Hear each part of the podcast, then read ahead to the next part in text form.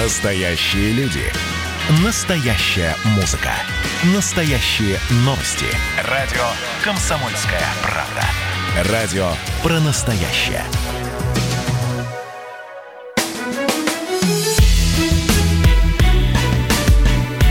Бофт знает.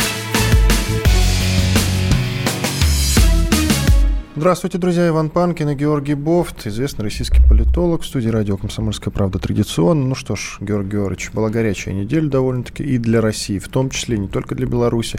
Мы с вами на этой неделе уже обсуждали выборы на Беларуси, э, выборы в Беларуси, извините, пожалуйста. Э, продолжим это делать. В ЦИОМ. Кстати, ЦИОМ. здравствуйте. Да что, вас не видели, что ли? Ну, кого вы обманываете? Ну, мы же играем на, на публику, понимаете, кого-то Да? мы, да. Ну, давайте, давайте заново сейчас, секундочку. Здравствуйте. Здравствуйте. В ЦИОМ узнал, что в победу Лукашенко на выборах верит половина россиян. Представляете? Мгм. А это- 51, 51 процент. 51 про- большинство, кстати. вот так Большинство, вот. да. Большинство. Так э, почему? Как вы считаете, с чем это связано? Ну, они же смотрят э, телевизор. Я- По телевизору, конечно, Скобеева им говорит, что э, демонстранты потеряли человеческий облик, но тем не менее.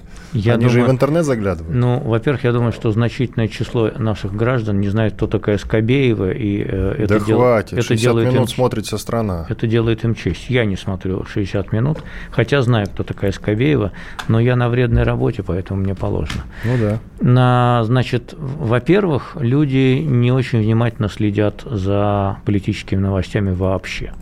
Э, Народ, в принципе, не- не очень следит за тем, что происходит, э, как у нас в стране, так и в других странах. Поэтому неосведомленность – первая причина. Вот вторая причина, э, я думаю, что у людей просто не укладывается в голове, что можно вот взять так себе нарисовать 80% голосов, если ты получил там 15, например. Вот. А, и я знаю нескольких человек, которые именно вот это меня спрашивают. Один из них довольно пожилой человек, такой э, почти, но он как раз следит за политикой. Вот у меня ну как можно, как можно, говорит, нарисовать 80%? Ну, наверняка он получил там хотя бы 60 или 55. 53 необходимые. 53 там, да, или сколько там, 51. Ну, как можно нарисовать 80, если ты говоришь, он мне говорит, что у него там 15, 20, 25. Я говорю, ну как, вот так взял этот самый протокол и написал туда любые цифры. Я говорю, вот назвал республику одну нашу южную, кавказскую, да, а говорю, вы думаете, там вообще считают голоса, что ли? Там просто рисуют сразу протокол э, избирательной комиссии, и все, и вписывают нужные цифры. А тут во всей Беларуси, говорю, происходит ровно то же самое. Ну, кстати, да. А у него не уже- укладывается в голове, как можно написать из 15 или 25 процентов, как можно написать 80. Так, я думаю, у большинства наших граждан тоже. Они все-таки к таким припискам такого масштаба у нас не, припи- не привыкли. Они у нас есть, это не бином Нью- Ньютона, это известная вещь, но считается, что у нас приписывают там 15-20% максимум, да, но не 80%. Глава Витебского избиркома подтвердил фальсификацию протоколов в пользу Лукашенко после появления скандального аудио. Э, Если чиновники нижнего уровня, вот как вы считаете, уже открыто признаются в фальсификациях, к которым их принудили, а принуждали, точнее, то это означает, что низовая бюрократия перестала бояться начальства. Получается, Низа- что для Лукашенко это дурной знак совсем. Низовая бюрократия. Все-таки в значительной ще- степени белорусы, они себя уже почувствовали хотя бы частью там условной Восточной Европы. И они, в общем, видят, что было в Прибалтике, они видят, что было в Польше, а там была люстрация. Там было преследование тех, кто сотрудничал с режимом, однозначно. И они боятся, что их просто постигнет та же судьба. И я думаю, что она их постигнет, когда режим Лукашенко падет, а рано или поздно это произойдет, то всех вот этих вот э, школьных учителей, условных, да, которые приписывают э, вместо 25% 80%, э, их, в общем, ждет запрет на профессию. Я надеюсь. И я вообще сторонник запрета на профессию в таких случаях. Я очень жалею, что в свое время, в 1991 году, по отношению к определенным категориям работников советской системы, это не было сделано. На связи с нами Владимир Варсобин, обозреватель «Комсомольской правды». Вла- Володя, привет. Да, добрый день. Ну, ты же вот из. Минска переместился в Витебск, и сейчас едешь в какое-то другое место, правильно ведь? Да, да, сейчас я еду дальше. Я здесь катаюсь по разным городкам, смотрю, э, как вообще провинция белорусская реагирует вот на эти протесты. В Полоцк я еду. Так, и как реагируют? Да, и... Ну, в общем-то, то же самое, только, конечно, масштабы меньше. А, если в Минске автозаки большие, просторные, автобусы такие э, хорошие, такие новые, то здесь э, такие вот маленькие УАЗики, куда за, закидывают людей, все попроще, поржавее. Но ситуация одна и та же. Здесь, здесь единственное, что опаснее намного, кстати, в провинции, чем в Минске. В Минске можно завернуть за угол, и вы, в общем-то, ты уже находишься в безопасной зоне, там много людей, и это, ничем не рискуешь. Здесь ты рискуешь всегда, потому что город пустой, и э, силовики, и вот я вчера был свидетелем, силовики просто забирали людей с остановки.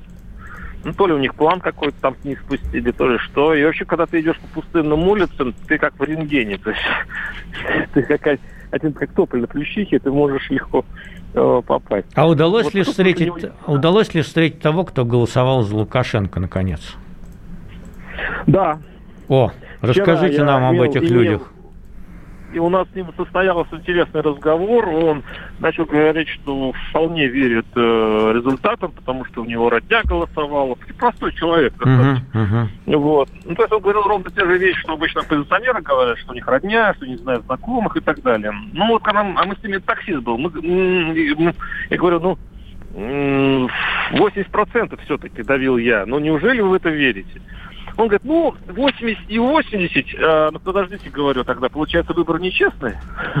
И он как-то очень, не, очень тяжело замолчал и больше очень прекратил со мной всякое общение. Вот. И, кстати, по поводу иллюстрации и прочее. Э, учителя объясняют, те самые учителя, которые фальсифицируют выборы у нас в России, и здесь, я понимаю, это одни и те же люди, мало разницы. Они это объясняют тем, что ну, они же видят, что, допустим, выиграл Лукашенко. Вот если честно даже посчитать, я не про эти выборы, а по предыдущие выборы говорю. Угу. А, ну, а если к 60% просят добавить еще 20, так и не жалко. Ну ладно, господи, конечно, плохо, но при этом, ну что, не будешь рисковать из 20% работой, карьерой, семьей и так далее. А на нынешних он а что, вы... получил 60? Не, не, нет. А вот в этот раз все очень тяжело. Почему, собственно, вот здесь в Витебске это и случилось? Потому что э, реальный результат был 29% по Лукашенко. Вот на этом участке. Mm. И не только на этом участке. Uh-huh. И как вот мне говорят местные э, чиновники, мои э, анонимные друзья, они говорят, что они сильно не завидуют избирательным комиссиям, потому что, с одной стороны, понятно, это карьера, понятно, это семья, дети, которых надо обеспечивать, работы здесь не найдешь. На другой стороне все-таки совесть, потому что они понимают, каким воодушевлением голосовали люди. Это же был праздник. Витебс никогда не видел столько людей на избирательных участках и столько гармошек. А гармошки это, ну, листо, это когда ты а, свой бюллетень складываешь гармошкой, да, да, да. и это видно, и это показывает, что это бюллетень именно за Тихановского.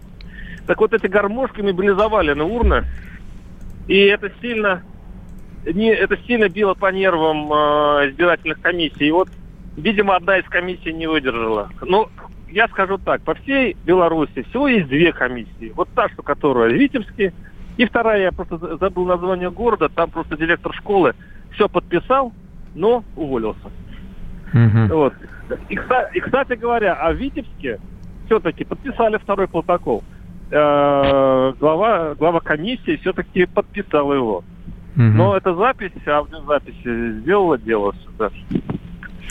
Спасибо, спасибо большое. Владимир Варсобин, обозреватель «Комсомольской правды», был с нами на связи.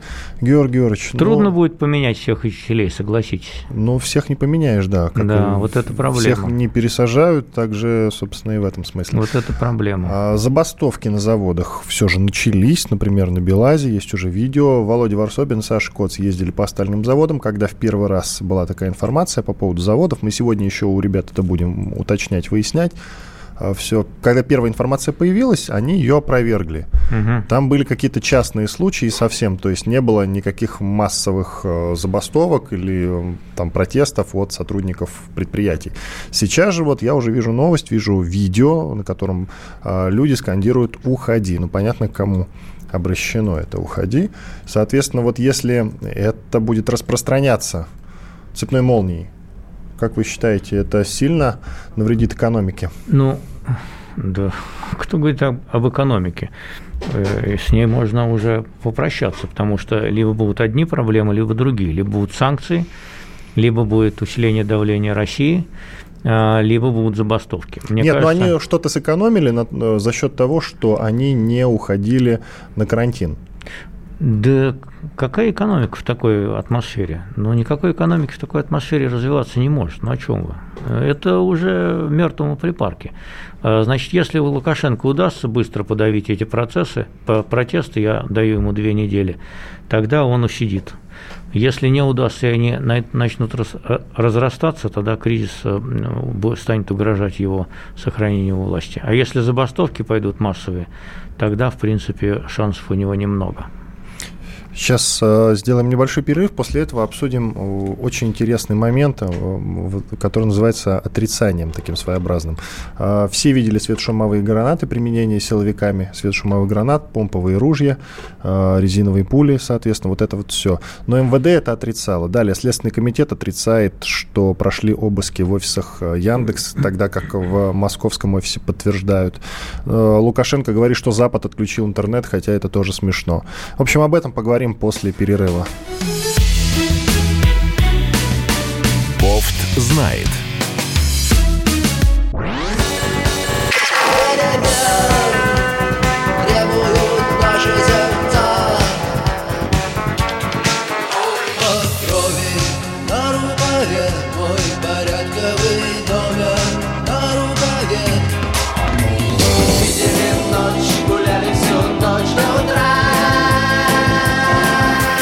«Комсомольская правда». Радио поколения кино.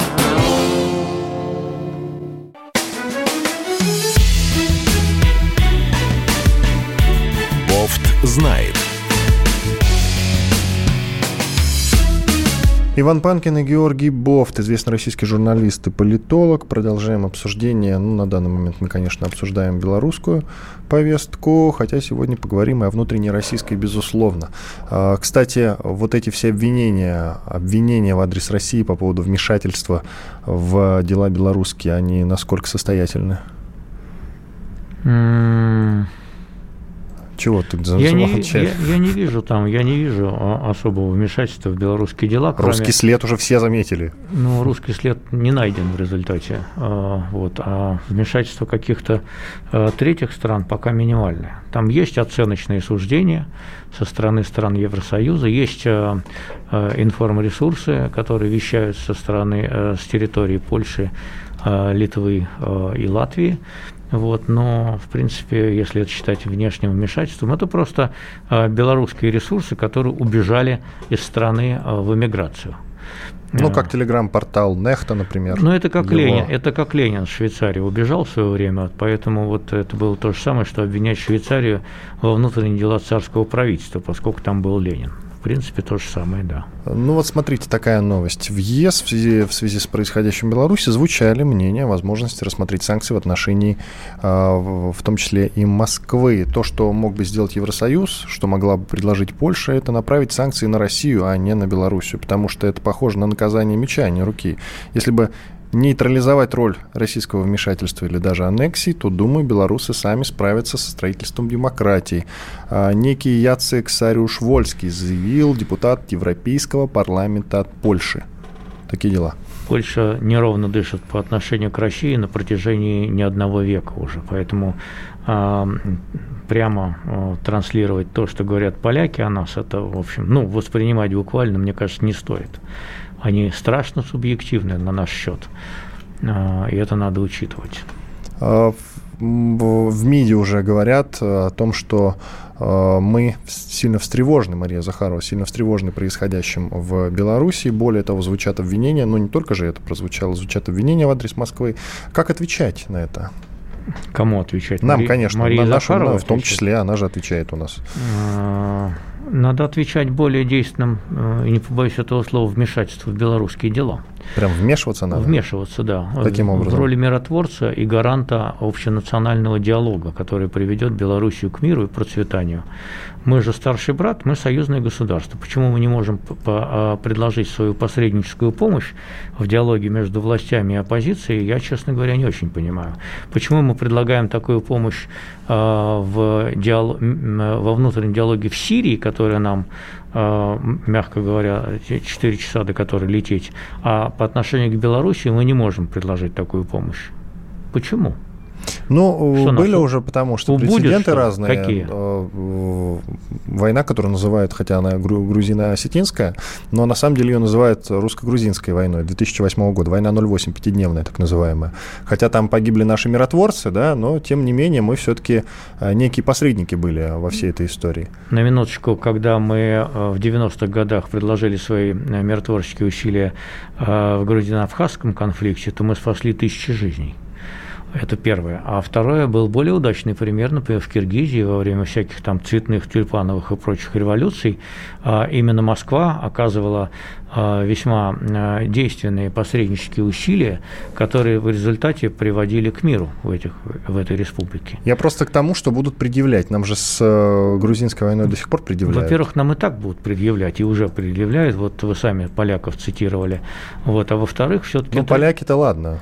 Они действительно неровно дышат, мне кажется, сказали. Мне кажется, наш э, какой-то моральный долг по отношению к народу, который мы называем братским, наши чиновники, вернее, называют его часто братским, проявить какие-то миротворческие э, интенции и э, инициативы для того, чтобы прекратить ту бойню, которая происходит на улицах белорусских городов. Нельзя смотреть на это безучастно. Мы потеряем белорусское общество, когда Лукашенко рано или поздно уйдет в историю, а момент этот, видимо, приближается. Нам будет не о чем говорить с теми белорусами, которые останутся после Лукашенко. Мы проходили это все на Украине когда мы смотрели, а, а, значит, мы сейчас в Беларуси находимся в той же ситуации, в которой мы находились с Украиной в ноябре 2013 года.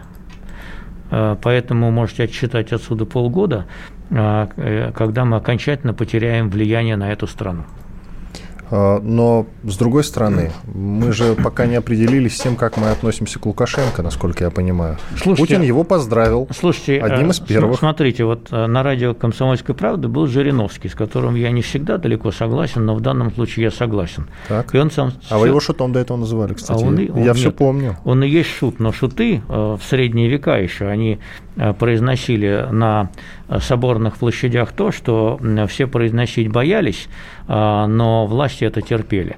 Э, так вот, Шут Жириновский сказал слова, с которыми трудно спорить. Он сказал о том, что э, значит, Лукашенко предал всех, и Запад, и Россию, и свой собственный народ, что ему пора уходить, и что э, Россия значит, зря его совершенно поддерживает, поскольку он не является нашим союзником, а является нашим скрытым врагом и никогда не будет работать на объединение двух республик – России и Белоруссии. Спорить тут, я считаю, не, не с чем. Он абсолютно прав в данном случае. Я с Жириновским значительно чаще согласен, чем вы, кстати. Ну, Владимир Вольфович, а вообще не обижайтесь на, на Бофта, он вредный такой, поэтому не обижайтесь, не слушайте его. А вот какой момент, который я анонсировал, который я анонсировал, мы еще не обсудили. А, было же применение, все его видели, светошумовых гранат на улицах э, Минска, и не только на улицах Минска, но и в других городах. Потом стреляли э, силовики из помповых ружей резиновыми пулями, пока что резиновыми. Э, кровь пролилась, это тоже видно, э, это все видели. Но в МВД, вы помните эту новость, отрицали применение против протестующих светошумовых гранат и вот этих всех э, помповых ружей. Э, далее, значит, интересный момент. В офис Яндекса в Минске тоже пришли какие-то люди, судя по всему, силовики, судя по всему, то ли из прокуратуры, то ли из Следственного комитета. А, это подтвердили в московском офисе, но зато э, в этом, э, там, в сейчас скажу, в Следственном комитете э, Минска отрицают, что кто-либо приходил в Яндекс. С чем это связано? Дальше. Лукашенко тоже говорил о том, что интернет Запад отключил а не правительство Беларуси. Вот почему они отрицают очевидные вещи. Потому что режим Лукашенко пользуется ничтожной поддержкой населения в настоящий момент. И я думаю, что это жесты отчаяния. Они заврались окончательно и отрицают очевидные вещи. Что тут комментировать? Это не сознанка. Интересно. А вот то, что ЦИК отчиталось о почти 15% голосов за Тихановскую в Минске, хотя изначально, насколько я понимаю, цифра про, проголосовавших за нее, по мнению ЦИКа, была значительно ниже. Почему подняли? С чем это связано? Зачем? И если поднимать, то поднимать. Они, а то 5% накинули. Они, они, наверное, они, наверное, э, решили, э, что таким образом они пойдут навстречу протестам. Кстати, хороший вопрос. А что, если бы они изначально нарисовали Лукашенко? Реальные цифры, да. Ему 53, а ей там, не знаю, ну, процентов 30. Мне кажется, вот судя по тому, что мы слышали от Владимира Варсобина, реальные цифры – это как раз вот перевернуть вот те цифры, которые нарисовали, они будут реальными. Вот. А, судя по всему, э, Лукашенко тотально проиграл эти выборы в реальности. Но, допустим, они бы написали ему, нарисовали 60%, а ей 40%. Э, может быть, таких протестов не было бы. Но я думаю, что задача была поставлена еще вот какая.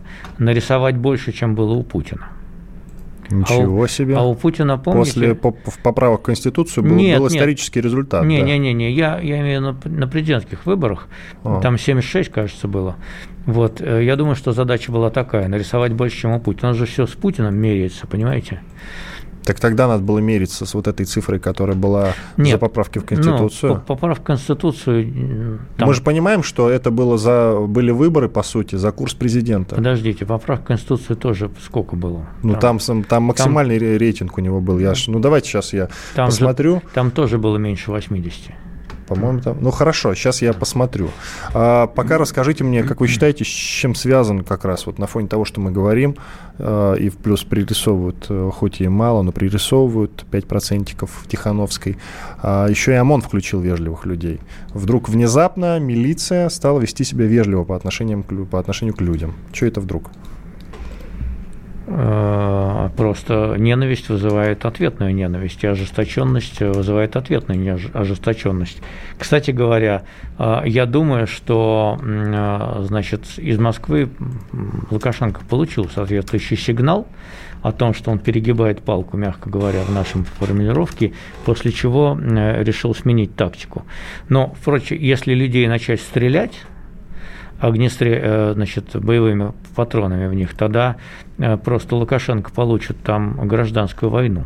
Тогда за его голову можно не дать и ломаного гроша. Ты какая гражданская война? Гражданская война – это когда общество делится пополам на два лагеря. А тут что? А тут просто... Не будет никаких двух лагерей. Ну, один маленький лагерь в лице силовиков. Это даже не белые и красные, потому что белых было не так уж и мало. Нет, просто, понимаете, возникает ситуация, когда силовики откажутся стрелять в народ боевыми патронами. Ну, как было с Беркутом на Майдане, да. Часть из них же переметнулась. И раскол, и раскол силовых структур – это смерть режима. Иван Панкин и Георгий Бофт, известный российский политолог в студии радио «Комсомольская правда». Сделаем небольшой перерыв. После этого продолжим. Будем говорить о том, что чистый госдолг России превысил э, резервы, чем это угрожает э, бюджетной стабильности страны. Четыре минуты, после этого мы продолжаем. Оставайтесь с нами. Бофт знает.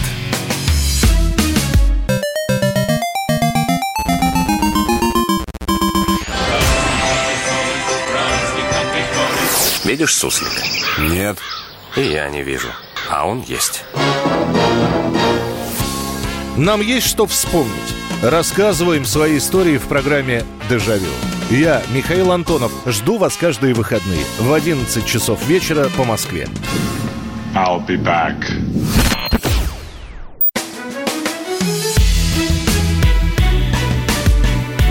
Бофт знает.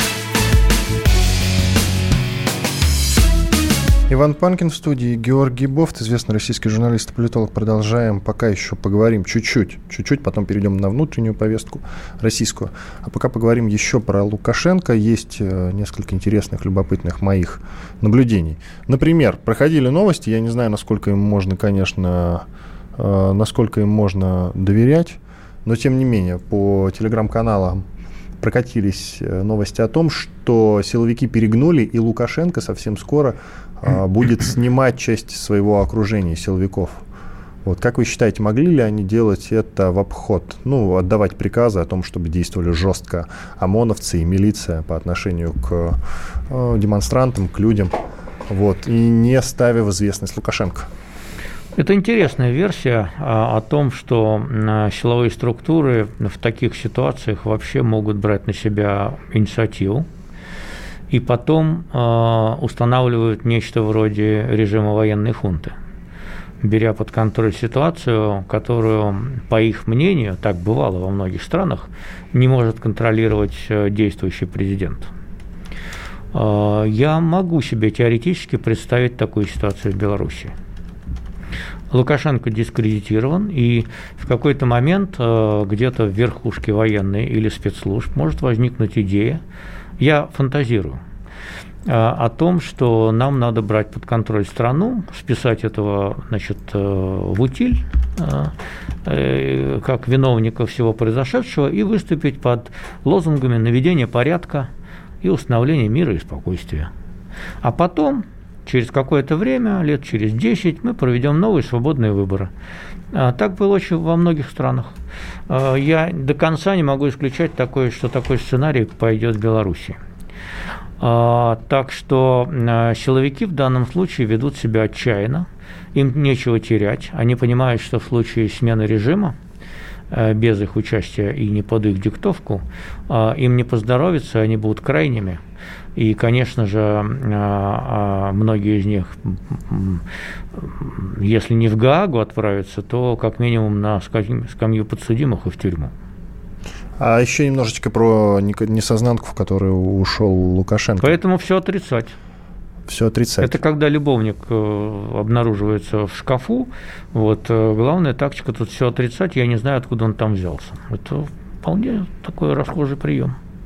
Ну, смотрите, давайте возьмем такой довольно смелый, при, смелый пример. Когда интервьюер Ванденко и Стас спросил Путина про знаменитый стаканчик, который запустили в одного из ОМОНовцев здесь, uh-huh. в Москве, на московских протестах, как вы помните, да, и за это э, вот этот человек, который запустил стаканчик, а может быть и не, и не он запустил, но да. тем не менее, я, я, кстати, сейчас давно не следил за его судьбой, там э, то ли ему все-таки дали срок, то ли не дали, но все-таки попотеть пришлось, насколько я понимаю, и многим в том числе. Путин же как ответил, что сначала стаканчик, а потом не стаканчик. Ответил он. Но ответил. Да, он ответил так, как он думает. Я думаю, что это его искреннее убеждение, что сначала стаканчик. Я а потом... к тому, что он же не говорил, какой стаканчик, я не в курсе, извините, вы о чем. Ну, надо сказать, что Лукашенко вообще никак не комментирует жестокие действия своих силовых структур. Он их не оправдывает, и он не, ничего не говорит как бы в основании, а он вообще отмалчивается по большому счету. Вот он там что-то собирается какое-то предприятие что-то открывать в ближайшие дни, он на публике не показывается. Вообще это уместно вот в таких ситуациях выступить с обращением к народу, например. Тут вот любопытный момент. Сейчас уже МВД э, говорит о том, что все-таки что все-таки применяли светошумовые гранаты. Я уже, честно говоря, не знаю даже, как относиться к новостям из Беларуси, потому что очень много вбросов, действительно. Причем часто эти вбросы дают э, вполне авторитетные источники. Поэтому, друзья, предлагаю, если вы видите какие-то новости из Беларуси, все-таки стараться их как-то процеживать, смотреть на разных источниках. А вот тут спрашивают, скажите, вы за Тихановскую или скажите, что белорусы дураки, если проголосовали за Тихановскую? Ну, Такое я вызывающий не белорус, пост. Я же не белорус, а, я не знаю. Я, я не за Тихановскую. Я считаю, что э, белорусы проголосовали за Тихановскую. Во-первых, потому что двух остальных главных кандидатов посадили, а третьего выгнали из страны и не зарегистрировали. И это было голосование против Лукашенко. Однозначное просто голосование э, из принципа на зло Лукашенко. Поэтому я сейчас не представляю, как Тихановская была бы президентом. В случае ее прихода к власти, даже гипотетического, а, и переходный период, когда бы она готовила новые свободные выборы, были бы для Белоруссии месяцами хаоса. Я в этом уверен абсолютно. Но, тем не менее, ситуация такова. Неприятие Лукашенко таково, что они готовы были проголосовать за абсолютно случайного человека. Я вам больше скажу, так как э, несколько ночей подряд работал на вечерних марафонах, посвященных ситуации в Беларуси, я могу сказать, что звонили люди, которые так и говорили, что э, голосовали, за, голосовали бы за кого угодно, лишь бы против. Вот. Ну, я да, им задавал они, вопрос, а они почему не голосовали против всех? Ну, Тихановская как-то вот она такая. Ну, вот. это было против всех олицетворенная в какой-то кандидатке. Но она же и называла себя лицом протеста. Ну да, да, да. Но, конечно, это же было голосование отчаяния. Потому что это Лукашенко привел страну к такой ситуации, что там не за кого голосовать. Так, теперь давайте поговорим про наш э, государственный долг, российский уже, к нашей повестке перейдем. Чистый госдолг России превысил ликвидные резервы. Чем это угрожает бюджетной стабильности страны, Георгий Георгиевич? Вот, исходя из статистических давайте, данных Банка России и Минфина, давайте я сейчас, я вот закончу новостью. Давайте я закончу с этой новостью сейчас и будем ее разбирать. Вот я открываю специальный источник, источник РИА Новости. Итак, чистый госдолг России вновь превысил ликвидные резервы, следует из данных Центробанка и Министерства финансов. Задолженность федерального правительства на 1 июля составила ну, почти 15 триллионов рублей. При объеме этого самого депозита в 13 там, с копейками триллионов рублей. Речь... Но разница, как пишут РИА Новости, составила почти полтора триллиона рублей. Во-первых, не нужно путать с внешним долгом России, так. который меньше, 50, меньше 500 миллиардов долларов. Но это совсем, Во... это немного, насколько Во-первых. Э, во-вторых, это все-таки долг федерального и долг по отношению к активам федерального правительства. Значит, по отношению к ВВП страны вот этот чистый долг – составляет примерно 15%. Годовой ВВП страны, вот он, э, к ВВП страны, он э, составляет примерно 15%. Это отнюдь не критический вариант, э, вот, и ничего страшного в этом нет. А, правительство берет в долг, она сейчас э, тратит больше, чем имеет э, у себя за душой. За счет коронакризиса вы имеете да, в виду? Да, конечно, но угу. это не страшно. Во-первых, этот долг не, никогда не предъявляется одномоментно к оплате. Вот. А, во-вторых, э, он вполне может быть обслужен, и в обозримом будущем, в общем, ничего страшного с нашей страной не произойдет. Но кризиса все равно стоит бояться который осенью наступит. Вы сами мне Кризиса говорили. стоит бояться из-за того, что на наш экспорт не будет спроса. Кризиса стоит бояться из-за того, что рубль может продолжить свое падение а, по многим причинам и так далее и тому подобное. А, вот, и пишут, что вооруженные люди покинули офисы Яндекса в Минске. Ну, то есть они там были все-таки, я так понимаю. Ну и хорошо. Ну, действительно хорошо, что покинули. Так, россияне вернулись к экономии после отмены самоизоляции. Следующего всплеска потребительской активности в России эксперты ждут в сентябре. Я что, честно говоря, не, не, не, вот, не наблюдаю этого, потому что я только что был э, в ТЦ «Авиапарк». Вы не видите, что всплеска или Я спада? как раз-таки вижу огромный-огромный всплеск прямо Ак- сейчас. Активности. Да, потому mm. что я только что был в ТЦ авиапарк. А что вы ходите в рабочее яблоку... время в ТЦ? Ну, кто на что учился, Георгий Георгиевич. Вот не можете себе этого позволить, а я могу, извините. Я работаю бы. в рабочее время, а вы ходите по торговым центрам. А я хожу, да. Может, вы там еще Зараб... на, конь... на коньках катаетесь? Или жрете, дело тоже. Жрете, но... жрете там... Это было в другой будний день. А, И это уже не ваше дело, Хорошо, извините. Да, да, так да. Э, что касается кризиса, с чем связано то, что эксперты говорят о том, что всплеска никакого нет? Они по улицам не ходят? Нет, во-первых, вы путаете Москву с остальной страной. Так. Мы живем в двух разных государствах. Так. А, э, значит, примерно 15 э, миллионов, может быть, 20 населения, а, они живут в столичной агломерации, а есть остальная Россия, которая живет за пределами. И между ними, знаете ли, большая пропасть. Давайте не будем молчать только. Да, поэтому вот я тут недавно ездил в короткое путешествие по Калужской и Тульской. А что это вы в рабочее время по путешествиям мотаетесь? Кстати, я ездил в выходные дни, mm-hmm. будет вам известно. Вот в Калужской и Тульской областях. Это еще приличные области по уровню благосостояния.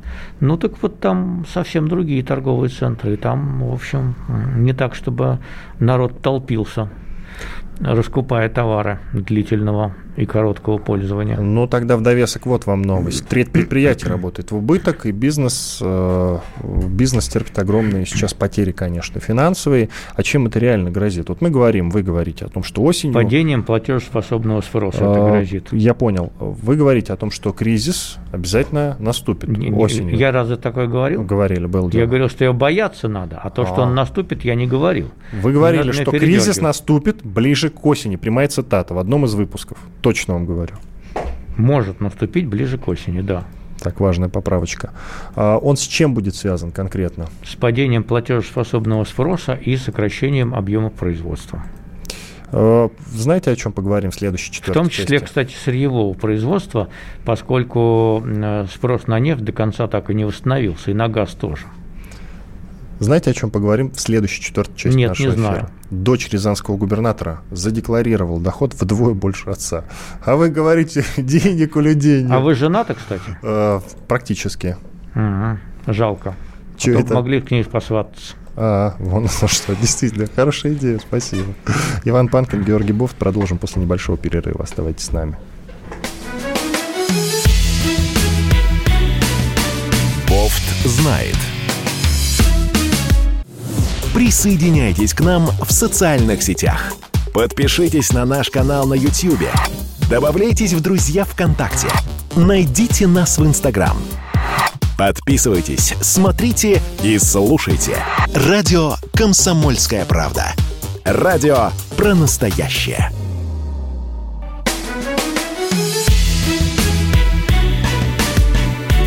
Бофт знает. Иван Панкин и Георгий Бофт, известный российский журналист и политолог. Продолжаем, продолжаем наш эфир. Четвертая часть, финальная. Я анонсировал тему. Дочь рязанского губернатора задекларировала доход вдвое больше отца. Вот как надо жить. Вот как надо жить. Она то, что мы с Она еще и да? несовершеннолетняя, Мгм. действительно. Вот как надо. Ну, может, она как какой-нибудь инстаблогер.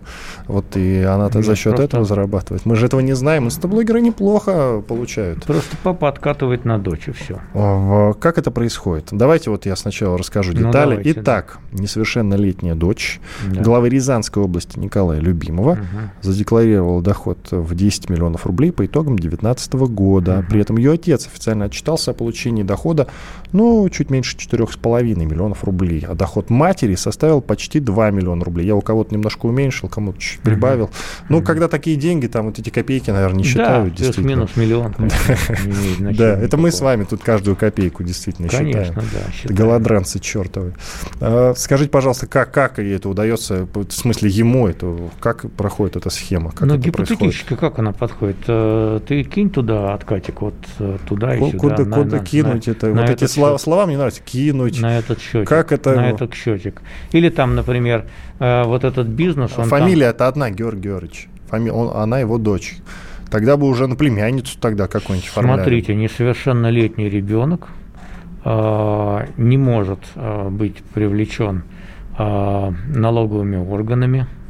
Например, он не должен перед ними подробно отчитываться. Он же не является госслужащим. Ну, как видите, это легко проверить. И вот, пожалуйста, вам новость. И что? И что вы дальше с ней сделаете?